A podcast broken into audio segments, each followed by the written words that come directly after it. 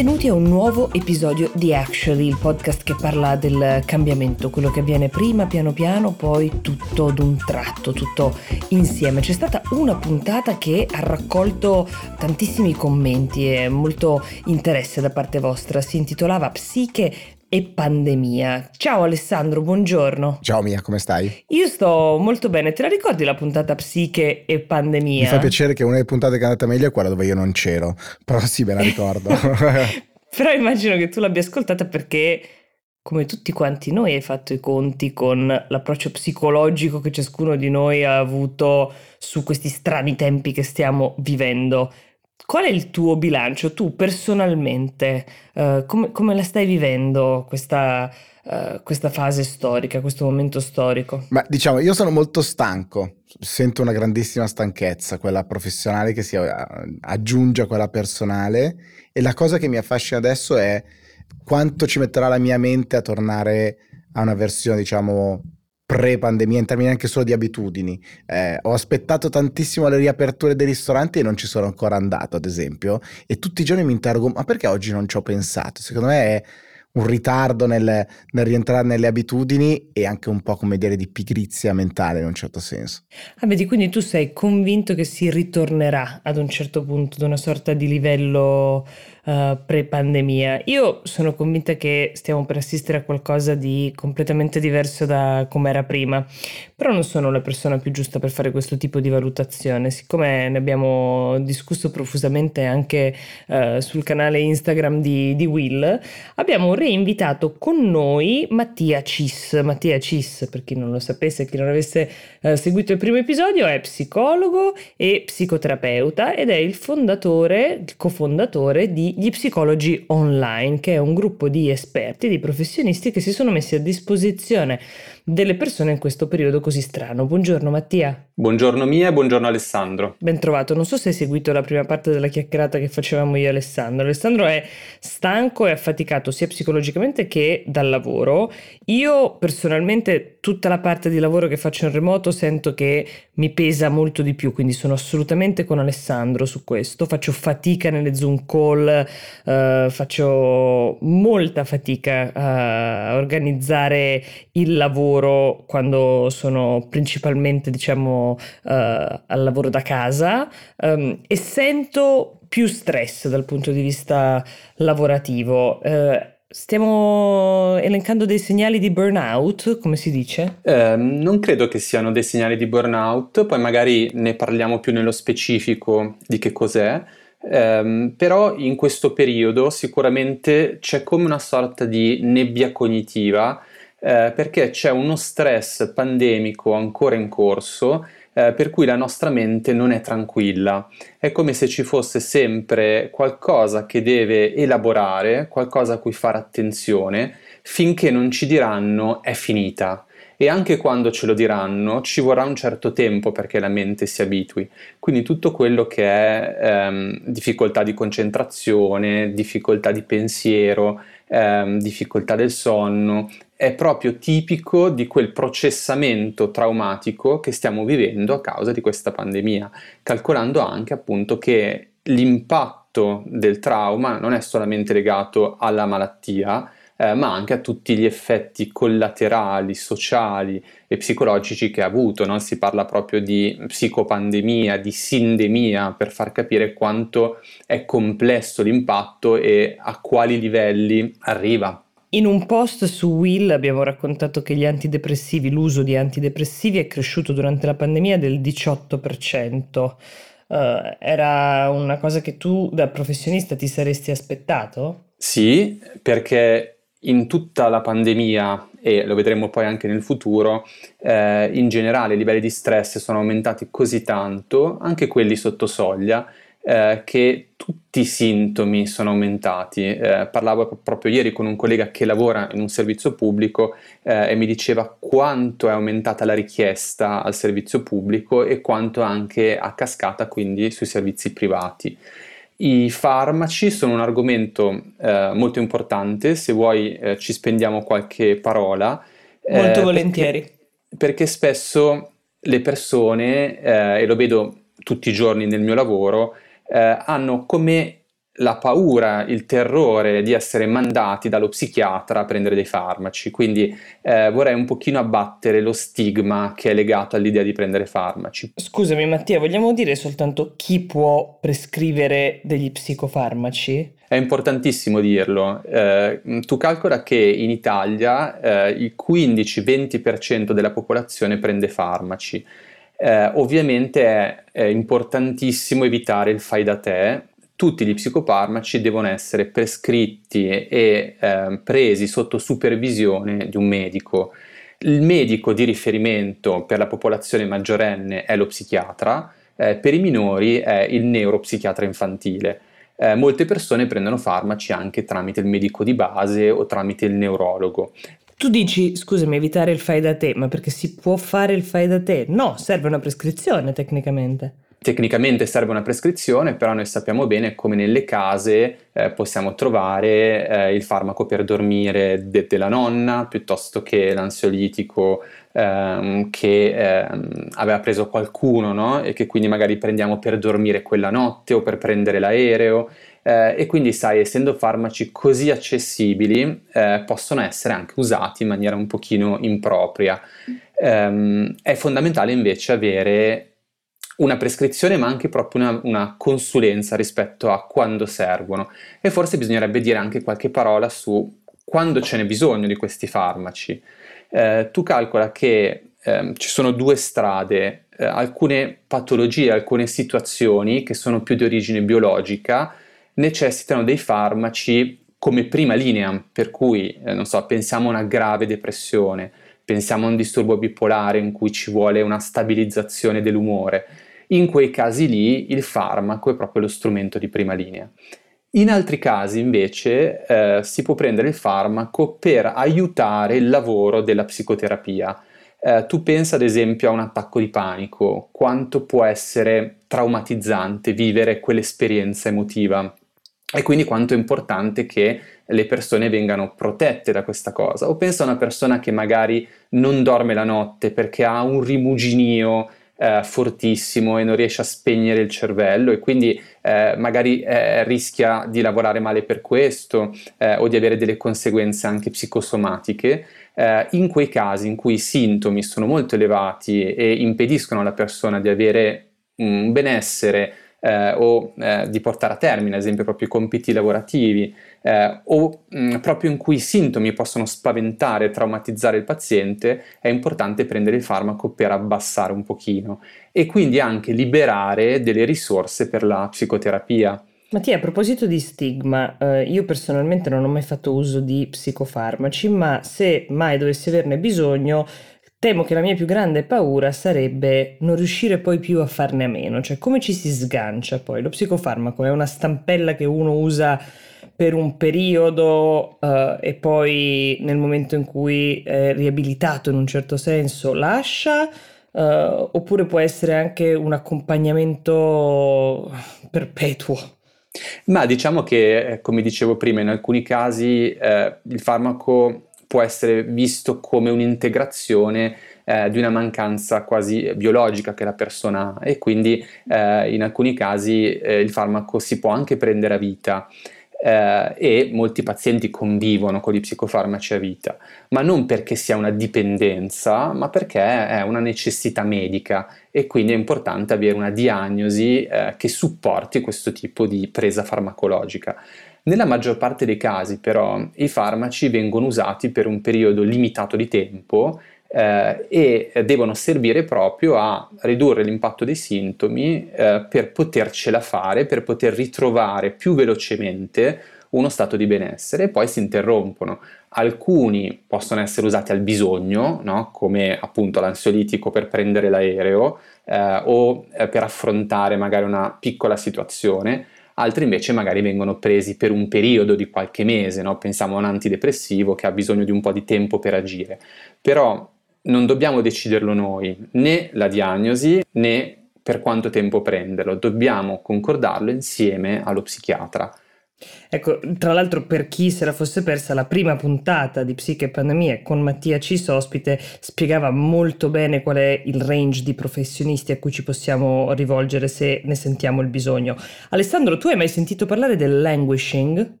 No, devo dire la verità che non, eh, non l'ho mai sentita.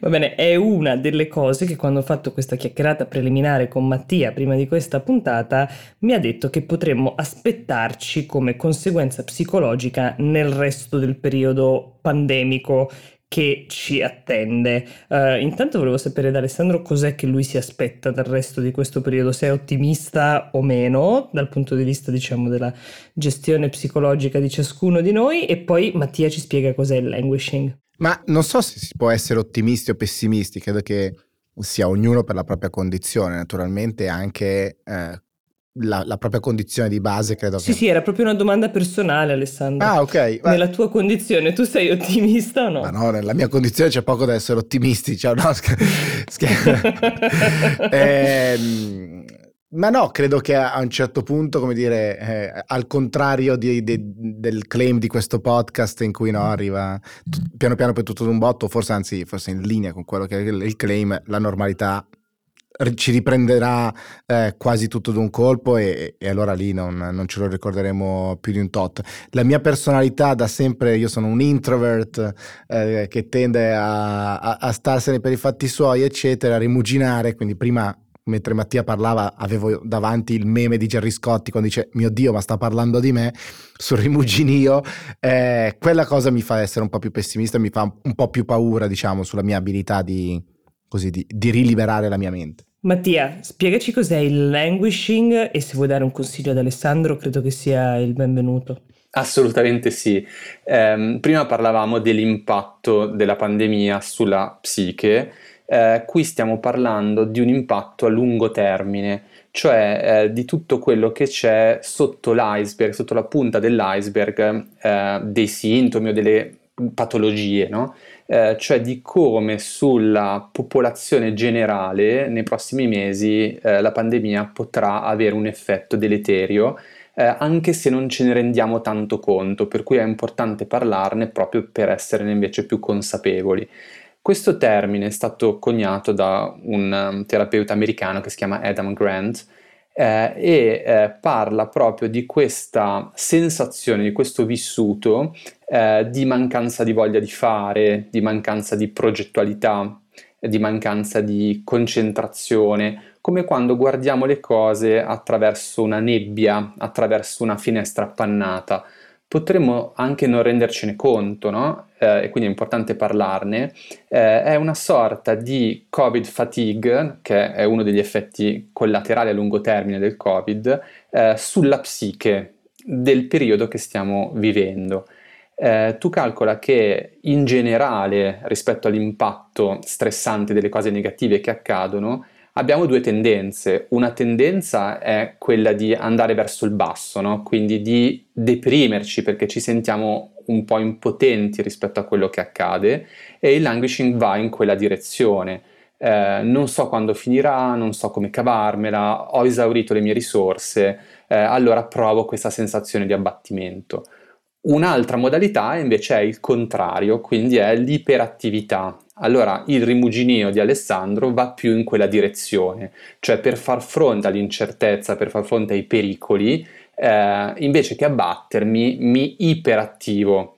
Eh, certo, eh, pro e contro no, di entrambe le strategie, eh, però essere ad esempio no, sempre attivi eh, può portare a delle conseguenze, ad esempio pensiamo anche a tutti i disturbi psicosomatici, dal mal di schiena al mal di stomaco, oppure come nel suo caso alla difficoltà di dormire. Ho messo in muto fino adesso ma continuo a dire cielo, cielo, cielo, ho anche questo, questo ce l'ho, doppio, doppione. È anche forse una serie di caratteristiche che riguardano tutti quanti gli amministratori di startup, come Will, forse. Non lo so, spero, spero, per, gli altri, spero per gli altri di no. C'era un tema che però prima avevamo toccato che eh, trovo che sia altrettanto interessante, che è il burnout, anche perché io eh, prima di, di, incominciare con Will ho lavorato in tante realtà americane e, o diverse realtà americane ehm, e questa parola era già lì eh, prima, del, prima della pandemia. E ogni volta mi sono chiesto quanto sia un po' autoindotta questa sensazione, nel senso che se continuavamo, alcune delle realtà nelle quali ho lavorato, continuavamo a parlare, dicevo prima o poi eh, ci convinciamo che, che, andiamo in burnout e oggi forse le condizioni eh, esterne a noi incrementano il rischio effettivamente di andare in burnout perché è tutta una Zoom call, non devo spostarmi, quindi posso incominciare alle 6 del mattino e finire a mezzanotte e tanto, eh, come dire, ero già qua, ero davanti al computer e, e vado effettivamente in burnout. Eh, ci aiuti a mettere un po' d'ordine su questo concetto, Mattia? Eh, assolutamente sì, hai proprio ragione, le nuove modalità di lavoro sicuramente non aiutano, però è anche importante fare un po' di psicoeducazione su questo termine eh, che spesso viene confuso con il mobbing, spesso viene confuso con la depressione, quindi eh, dobbiamo dire che il burnout è una sindrome, cioè un insieme di comportamenti, segni vissuti eh, che però è stata proprio eh, pensata e descritta dall'Organizzazione Mondiale della Sanità eh, dal 2019 e in super sintesi è uno stress cronico sul lavoro eh, che porta all'esaurimento delle tue risorse, per cui tu ti bruci tutte le tue risorse.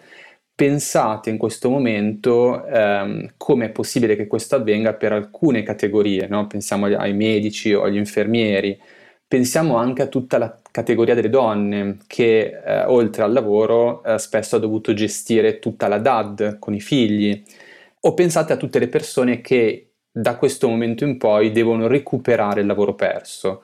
È un tema di risorse rispetto al eh, lavoro che io faccio, per cui eh, se io ad esempio ho un'eccessiva abnegazione con il mio lavoro, mi identifico troppo con il mio lavoro, ho delle aspettative elevate, delle richieste elevate verso me stesso, ritmi molto intensi, eh, rischio di sviluppare nel tempo eh, una sorta di stanchezza fisica e mentale, questo è uno dei primi eh, segni del burnout, eh, che poi diventa anche una demotivazione, proprio un distacco dai propri impegni eh, che può raggiungere anche il cinismo, che può raggiungere anche una sorta di eh, disinteresse fastidioso verso il proprio lavoro, eh, insoddisfazione, rabbia, eh, sintomi corporei. Eh, devo riconoscerlo perché le risorse non sono infinite eh, e quindi se io non mi ricarico o non riconosco che sto chiedendo troppo a me stesso per troppo tempo, allora sì che rischio di andare verso la depressione. Ma il burnout è qualcosa che noi arrechiamo a noi stessi o che i nostri capi, le persone con cui lavoriamo ci arrecano? Mi spiego meglio. Io a volte nel programmare una giornata magari densa di Zoom call, di appuntamenti, di una cosa dietro l'altra, forse anche complice il fatto che penso sempre lavoriamo da casa, quindi è più facile, metto gli appuntamenti troppo serrati uno dietro l'altro. Ad un certo punto della mattinata, magari um, a ridosso del pranzo, mi rendo conto di non avere neanche calcolato il tempo per, non dico fermarmi per un caffè, ma neanche per andare in bagno. Entro in un momento di panico, poi mi riprendo, magari ritardo 5 minuti sulla call successiva però me la prendo con me stessa, mi rendo conto che quel principio di esaurimento, diciamo, me lo sono arrecato da sola. È una cosa che facciamo sempre, diciamo, a noi stessi o che ogni tanto qualcuno fa a noi? E sono vere entrambe le cose. Sicuramente la tendenza a porsi degli obiettivi irrealistici eh, o eh, di andare un po' verso un ideale di sé, no? Per cui, ad esempio, anche sul lavoro non aiuta, no? Perché, eh, come dici tu, ti riempi di cose da fare che possono essere al di sopra delle tue risorse e soprattutto non trovi il tempo per ricaricare le energie che è una Dici delle che cose... mi sento più efficiente di quanto io non sia veramente. E questo lo devi decidere tu, però puoi valutare se effettivamente poi eh, hai un'eccessiva stanchezza o a volte puoi essere un pochino eh, arrabbiata o delusa no? perché le tue aspettative poi non corrispondono alla realtà e quindi fare un po' di lavoro su di te Ovvio che ci sono degli ambienti lavorativi che invece possono essere molto richiedenti eh, o in alcuni casi maltrattanti, no? quindi prima ho citato il mobbing, eh, in alcuni casi c'è una sovrapposizione, no? per cui se io ho dei colleghi di lavoro o un capo eh, che invece ha delle pretese eccessive su di me, eh, e non ho la capacità magari di dire di no, questo è un altro tema eh, enorme. Come se ne esce? Dire di no a se stessi o a un capo troppo esigente. Hai un consiglio pratico da dare che può essere il principio, diciamo, di una liberazione? Guarda, questo è un tema enorme, bisognerebbe parlarne per tanto tempo. Eh, se ci pensi è un tema di autostima eh, e di capacità di utilizzare la rabbia come grinta per difendersi eh, dicendo di no alle cose eh, e eh, focalizzandosi sui propri bisogni. Come mai non sono capace di utilizzare questa grinta per dire di no? eh, è proprio un tema da portare allo psicologo. Eh, forse perché mh, mm, ritengo di avere poco valore di me, forse perché nella mia famiglia i conflitti erano visti come qualcosa di negativo, eh, da esplorare. E questa sarà la puntata 3 di Psiche e Pandemia.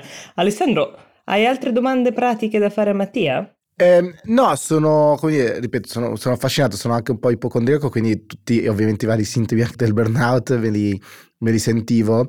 Devo dire che eh, appunto guardando quello che è la reazione della, della community anche su, su, Instagram è molto molto diffusa questa, questa stanchezza, questo bisogno ehm, di, di, un'ancora e forse un po' di, di libertà credo che il piano vaccinale, tutto quello che leggiamo, stia creando comunque un primo segnale di più generale ottimismo in un certo senso intorno a noi, ehm, che da una parte forse crea un'ansia ulteriore di dire allora quando arriva effettivamente la libertà però dall'altra incomincia ad alleviare forse un po' il senso negativo che ci ha mh, così accompagnato in tutti questi mesi e magari incomincia a liberare un po' di sentimenti più, più positivi anche per la nostra mente.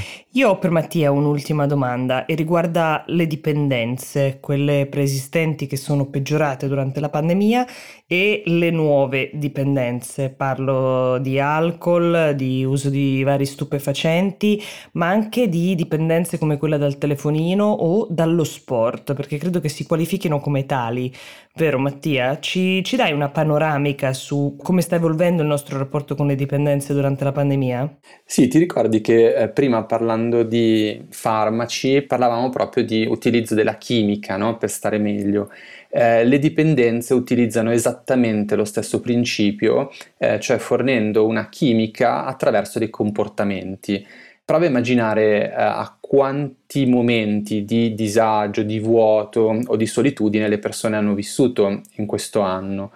Per non sentire quelle sensazioni di disagio, mettiamo in atto dei comportamenti che eh, ci danno come una ricompensa chimica e quindi poi diventiamo dipendenti da quei comportamenti. Questi comportamenti eh, vanno eh, sulla base del nostro bisogno. No? Prima dicevamo che le persone tendono o a deprimersi, cioè ad andare verso il basso, oppure tendono a iperattivarsi, ad andare verso l'alto. Le dipendenze funzionano un pochino nella stessa maniera, ci sono delle sostanze o dei comportamenti che ci portano verso il basso, ci calmano, eh, pensa all'alcol o pensa all'utilizzo di canne, sono tutte sostanze no, che servono ad abbassare.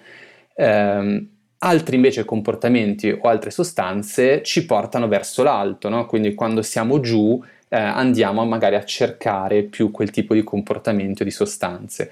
Pensa ad esempio alle bevande energetiche, pensa all'eccitazione che puoi provare di fronte al gioco d'azzardo eh, o di fronte all'utilizzo della borsa come azzardo. Questo è un altro eh, fenomeno che è sempre più diffuso a causa Valgono delle anche, app. Valgono anche le endorfine dello sport eh, in questa categoria? Assolutamente sì, eh, lo sport produce endorfine, cioè quelle molecole del benessere, eh, si può diventare però dipendenti dallo sport. Può essere una dipendenza positiva, eh, ma quando si supera una certa soglia in realtà è molto dannoso per il corpo. Eh, altre eh, dipendenze tipiche no? sono quelle del, degli acquisti compulsivi, cioè tutto quello che dà una sorta di botta no? eh, dalla quale diventiamo dipendenti. Allora dobbiamo un po' chiederci da dove siamo partiti per arrivare a quel comportamento, quindi eh, come possiamo reggere le emozioni negative, eh, quel senso di vuoto, di solitudine, ad esempio, che ci ha portato a mettere in atto quel comportamento e sviluppare delle competenze per reggere queste emozioni e dei nuovi comportamenti che siano meno dannosi. Ok, quando hai detto shopping compulsivo o spese compulsive un pochino devo dire che anche io mi sono sentita come Ale con cielo, cielo per due. Devo chiederti qualche consiglio, Mattia, se c'è qualcosa mi rendo conto che sia difficile dare un consiglio che valga per tutti, però abbiamo elencato una serie di problemi e io immagino che tante delle persone che ci stanno ascoltando uh, pensino cielo manca, cielo manca. Vuoi dare una sorta di... Uh, de- delle linee guida, ecco, ti direi, per guardare questa ulteriore tranche di vita nella pandemia in chiusura? Sì, prima parlavamo di come le risorse si possono esaurire, quindi tutto quello che ci permette di ricaricare le risorse, eh, in particolare le relazioni umane, perché noi siamo degli animali relazionali eh, e quindi il fatto di poter uscire di casa nel rispetto ovviamente dei limiti di legge, ma in questo momento si può, eh, e riacquisire delle relazioni significative dotate di senso, eh, in cui magari mettere in atto e fare anche delle cose divertenti, no? che sono più nella dimensione del gioco, eh, per quanto appunto il gioco si possa declinare a tutte le età, eh, è assolutamente fondamentale. Eh, lo sport è un'altra cosa fondamentale, tutta l'attività all'aria aperta. Eh, e anche il contatto con la natura, perché eh, io conosco molte persone che eh, magari da un anno che non escono da una grande città o dal loro quartiere eh, e invece anche solo fare una passeggiata in un bosco, in un parco o al mare eh, crea quelle famose endorfine di cui parlavamo, no? anche il contatto con il sole che eh, adesso finalmente eh, sta uscendo permette ehm, di avere delle sensazioni positive di cui abbiamo assolutamente bisogno. E infine ti direi i nuovi progetti, mm, quindi ripartire eh, da un periodo un po' di eh, vuoto eh, con dei nuovi progetti senza esagerare, quindi trovando il giusto eh, mezzo, eh, però ritrovare anche un po' quella voglia di vivere attraverso la realizzazione di quello che noi siamo, cioè dei nostri bisogni. Hai capito Ale? Sport, natura, uscire dalla città. Il cane ci aiuta in questo. esatto, Wolf, chiave di salvezza della mia del mio post pandemia. Ne avevamo parlato di quanto anche gli animali domestici effettivamente possono aiutare. Io voglio ringraziare Mattia Cis e tutto il team degli psicologi online uh, per averci guidato in questa ulteriore spiegazione di questi strani tempi che stiamo vivendo e ti do appuntamento idealmente a una terza puntata, Mattia. Dobbiamo ancora capire il focus, ma ce ne sarà bisogno, come questa sensazione. Io ringrazio voi perché fare psicoeducazione e diffondere la cultura psicologica è una missione importantissima per noi. Che gli psicologi online fanno molto bene, devo dire. Grazie Alessandro. Grazie a voi, grazie mille, grazie Mattia. Ciao a tutti. Ciao a tutti.